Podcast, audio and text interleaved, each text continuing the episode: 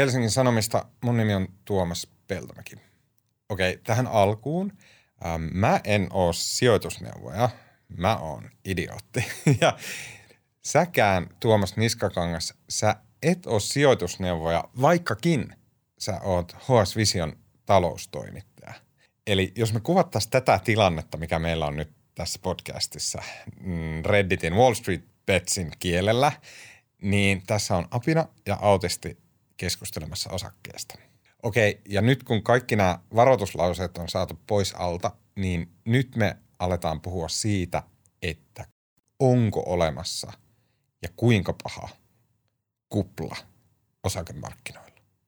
Tänään on maanantai 22. päivä maaliskuuta ja tämä on HS Vision podcast. No kuplissa on vähän se paha, että eihän niistä tiedä, että onko ne kupli ennen kuin sit kun ne puhkee ja sitten on vähän niin kuin liian myöhäistä. Ja sitten niissä on vielä sekin paha, että vaikka tietää, että on kupla, niin aina se kupla voi paisua entistä suuremmaksi. Siinä mm. vaiheessa hän voi tehdä isoja rahoja, mutta tota, ehkä helpompi on sanoa, että osakkeet on omalla tavalla aika kalliita, aika monella mittarilla. Okei. Okay.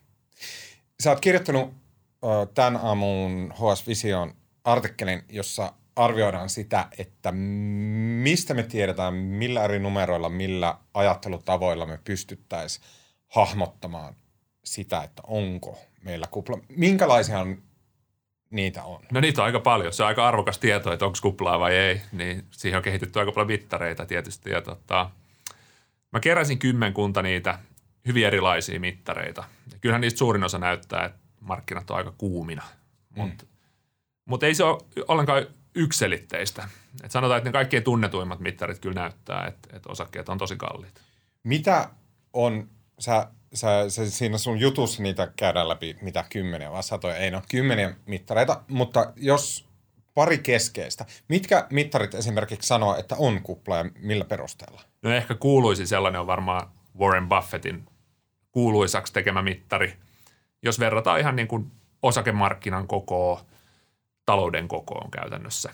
Eli, eli katsotaan, että, että minkä hintaisia osakkeet on, koska osakkeiden hintahan loppujen lopuksi aina juontaa juurensa siitä, että, että mitä niin kuin reaalitaloudesta ja sitä kautta yritysten voitoista, niin, niin verrataan niitä keskenään ja, ja sen mukaan osakkeet on ihan hirmuisen kalliita. Oota.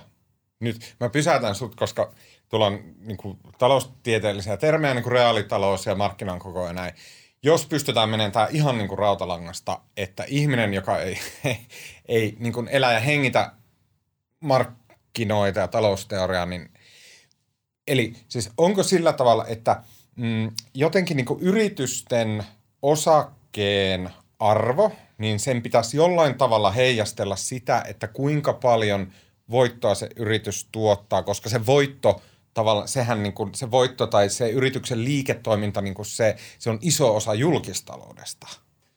No joo, siis suoranaisestihan osakkeiden arvo määräytyy siitä, että millaisia voittoja ne tekee tulevaisuudessa, mitkä niiden kassavirrat on tulevaisuudessa. Se on se peruskuvio. Mutta se, että millaisia voittoja yritykset pystyy sitten jatkossa tekemään, niin sehän juontaa juurensa siitä, että miten taloudella menee viime kädessä niin kuin hyvin pohjimmaisesti. Sillä tavalla se – Buffettin mittari menee aika kauas. Ja sen takia mm. on ehkä muita mittareita, joita käytetään vielä enemmän, niin kuin ehkä niin kuin, joissa suhteutetaan niitä osakkeiden hintoja siihen, että millaisia voittoja ne yritykset tekee. Mm. Ja semmoinen on esimerkiksi Schillerin PE-luku, josta paljon puhutaan. Ja sekin näyttää, että ne on kalliita, mutta ei yhtä kalliita kuin sen Buffettin mittarin mukaan. Okei. Okay. Eli jos, jos verrataan vaikka siis 2000-luvun IT-kuplaan, niin Buffettin mittarin mukaan ollaan menty jo yli. Mutta sitten tämä Schillerin PE-luku, joka vertaa osakkeiden hintoja niihin tämänhetkisiin tai edellisen niin kuin menneisiin yritysten voittoihin, niin tota, sen mukaan osakkeet on nyt kalliita, mutta ei yhtä kalliita kuin silloin 2000-luvun kuplassa. Mm. Okei, okay. eli Schiller ajattelee sillä tavalla, että yritysten tuleva voitto, sitä sitä suurin piirtein määrittää semmoinen mennyt voitto. Ja sitten jos osakkeen hinta on siitä täysin irtaallaan, niin silloin ollaan kuplassa. Just näin. Okei. Okay. Ja Buffett taas ajattelee, että selitä mulle se Buffett vielä.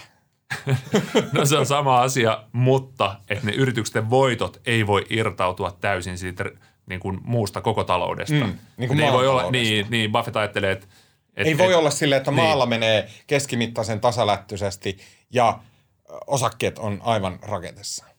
Niin, ju, just näin. Tai jonkun aikaa varmasti voi, mutta, mutta et jo lopulta niiden yritysten voittojen pitää kuitenkin olla jossain suhteessa siihen, että miten koko taloudella menee. Eihän yritysten voitot sitten ikuisesti voi kuitenkaan mm. lähteä ihan omille teilleen mm. siitä, että miten muuten taloudessa menee. Okei. Okay. Eli näillä kahdella ajattelutavalla ajatellen meillä on lievä kupla, sanoo Schiller. Aika paljon iso kupla, sanoo Buffett. Yes. Okei. Okay. Ja mikä mittari sanoo, että ei ole kuplaa? Enemmän rahaa pörssiin vaan. No niitäkin on, niitäkin on mutta mut ehkä kiinnostavin tai semmoinen niin tärkein omalla tavallaan on se, että pitää muistaa, että osakkeet on vain yksi kohde, johon voi sijoittaa sun masseja. Ja, ja korkosijoitukset on niin kuin todella tärkeä myös ja niiden välillä niin kuin isot sijoittajat vaihtelee rahojaan.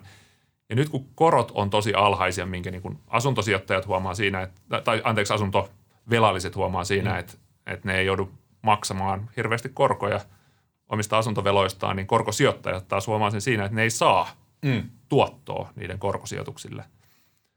Ja nyt kun korot on niin pitkä ollut alhaiset, niin se tarkoittaa sitä, että osakkeista tulee houkuttelevampia. Mm.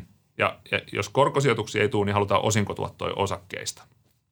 Ja silloin ollaan valmiit maksamaan entistä enemmän niistä osakkeista, entistä kalliimpia osakkeita ostamaan, jotta saisi niitä tiettyjä osinkotuottoja. Koska ne on myös ainoat tuotteja, mitä on tarjolla, koska niin, koroista niin, ei tule. just näin. Että ollaan niin kuin, on, on ihan perusteltua hyväksyä pienemmät tuotot, osinkotuotot osakkeista ja maksaa enemmän osakkeista, jos niitä vaihtoehtoisia tuottoja ei ole tarjolla. Mm.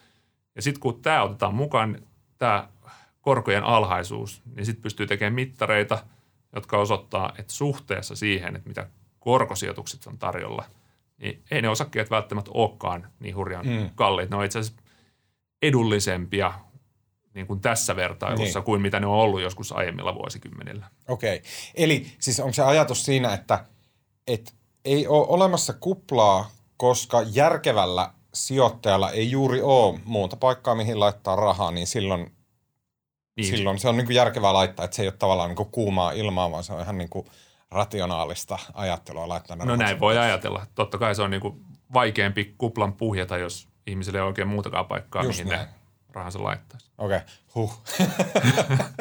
Okei, okay. sitten mä haluan kysyä näistä kuplista vielä sen, että mm, mikä tuntuu, että on jotenkin ollut semmoinen iso kysymys nyt tässä, kun puhutaan koronaelvytyksestä. Kun eri maat äh, hoitaa koronan näitä taloustuhoja, niin ne hoitaa sitä lainaamalla rahaa, painamalla rahaa, ähm, keksimällä rahaa, miten vaan. Yksi iso maa, joka teki viime viikolla ison, ison, ison äh, peliliikkeen, oli Yhdysvallat, jossa presidentti Joe Bidenin hallinto sai läpi lain ja sen lain turvin sitten meni tämä USAn koronaelvytyspaketti läpi ja se oli 1,9 biljoonaa dollaria, eli trillion dollars äh, englanniksi. Ja siinä on, niin kuin, siinä on paljon kaiken näköistä siinä paketissa, mutta muun muassa tyylin isolle osalle amerikkalaista tulee suoraa käteen 1400 dollaria. Okei, sitten jos koronan myötä sun elinkeino ei ole tuhoutunut tai sä et ole potki. Jos et sä tarvitse sitä 1400 dollaria suoraan siihen, että sä selviät hengissä ja myös sä et niinku törsää sitä johonkin, mihin sattuu, niin sitten eikö se hyvin todennäköisesti sit se 1400 dollaria päädy esim. pörssi, ainakin osa siitä? Osa siitä, kyllä. Kyllä se on ihan, ihan validi ajattelutapa ja, ja varsinkin Jenkeissä, joka tietysti on tärkein osakemarkkina ja jos niitä tsekkejä nyt tulee, niin kyllähän se on varmasti yksi tekijä, joka vaikuttaa siihen. Eikä se ole pelkästään nämä niin kuin piensijoittajien saamat shekit, vaan kyllähän niin kuin sitä rahaa eli likviditeettiä, niin sitä on markkinoilla muutenkin ihan hmm. älyttömän paljon. Ja, ja siinä on myös yksi mittari, millä pystyy katsomaan sitä kuplaa, että kun vertaa osakemarkkinaa siihen likviditeettiin, eli, eli niin kuin rahan määrään, mitä markkinoilla liikkuu – niin, niin siinä on taas semmoinen mittari, joka näyttää, että, että ei ne osakkeet ole hirveän kalliita suhteessa siihen likviditeetin määrään. Mm, kyllä. Sitten jos ajatellaan sitä kuplan puhkeamista, niin onko olemassa, ja tämä voi olla tosi lapsellinen ajatus, mutta onko olemassa semmoista jotain logiikkaa, että se kupla ei ainakaan puhkea silloin, kun USA pumppaa just 1,9 biljoonaa dollaria markkinoilla. Et niin kauan kun valtiot pumppaa sitä rahaa, niin se kupla ei heti silleen niin kuin box. No ei se ole noin yksinkertaista, ei, ei se varaa voi luottaa.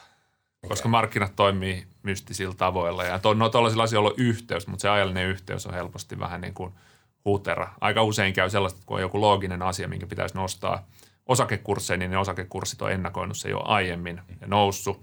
Ja sitten kun se asia itse asiassa tapahtuu, niin ne saattaa jo laskea. Et, et, et sen takia pelkästään tuollaisia rahan pumppaamista tai muuta seuraamaan, niin et sä pysty tietämään markkinoiden liikkeet mitenkään. Okei. Okay. Tuomas Niskakangas, kiitos oikein paljon. Tällä podcastilla on sponsori, ja se sponsori on Hesarin tilaajat. Jos sulla ei ole vielä olemassa Hesarin tilausta, niin sä voit kokeilla sitä 14 päivän ajan ihan ilmaiseksi hakemalla oman näytetilauksen osoitteesta hs.fi kautta parempaa kuunneltavaa. Kuva- ja äänituotannosta sekä leikkauksesta vastaa tänään Mikko Peura. Mun nimi on Tuomas Peltomäki ja tämä podcast toimitetaan Helsingin Sanomien visiotoimituksessa. Nähdään huomenna.